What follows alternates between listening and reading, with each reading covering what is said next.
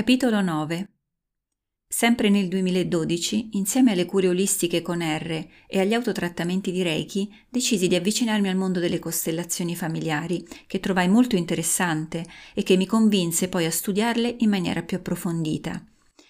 Le costellazioni familiari nel mio lavoro terapeutico a livello emozionale e comportamentale furono fondamentali perché mi consentirono di comprendere appieno le dinamiche e i problemi che nelle sedute con la psicologa non erano del tutto emersi a causa della mancanza di informazioni e misconoscenza della storia del mio genogramma familiare. La mia anima si era attivata con il Reiki e con le costellazioni che lavoravano attraverso la presenza attiva, il sentire le emozioni, il vedere e riconoscere dinamiche inconsce, portare alla luce informazioni e memorie, allinearsi al proprio destino tenendo in considerazione un sistema più grande come quello familiare, sociale, nazionale, planetario, coscienza collettiva e leggi divine.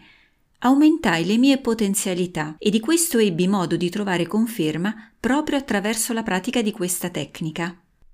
Nel periodo alla Dispoli mi dedicai per la maggior parte del tempo allo studio delle varie tecniche per lavorare in maniera sempre più incisiva su di me.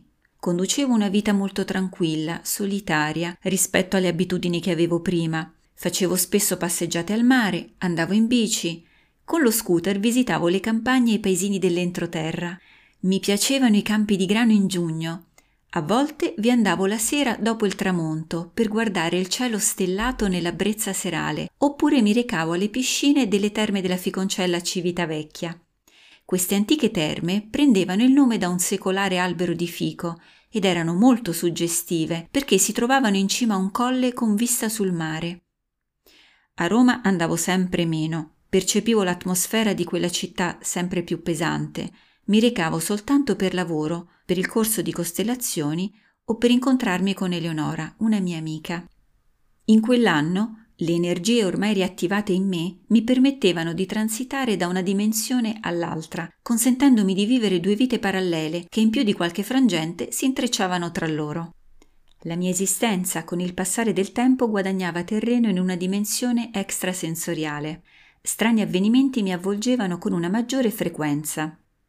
L'estate del 2013, mentre ero a cena sul terrazzo a casa di un'amica, ci ritrovammo a discorrere di energia, eventi esoterici e miracoli. Entrambe avevamo familiarità con queste cose, io già praticavo il Reiki e lei leggeva i tarocchi. Prima di metterci a tavola, l'ospite prese una bottiglia di vino sigillata, la aprì e versò nei bicchieri un intenso e scuro vino rosso. Tutte e due restammo stupefatte perché l'etichetta del prodotto riportava un vino bianco. Pensammo subito a un errore di classificazione. La padrona di casa beve tutto il liquido, io invece ero intenta a conversare. Lei si versò dunque dell'altro vino. Era bianco, completamente bianco, senza alcun residuo di colore rosso. Controllammo il contenuto rimasto, ma non trovammo nessuna spiegazione plausibile.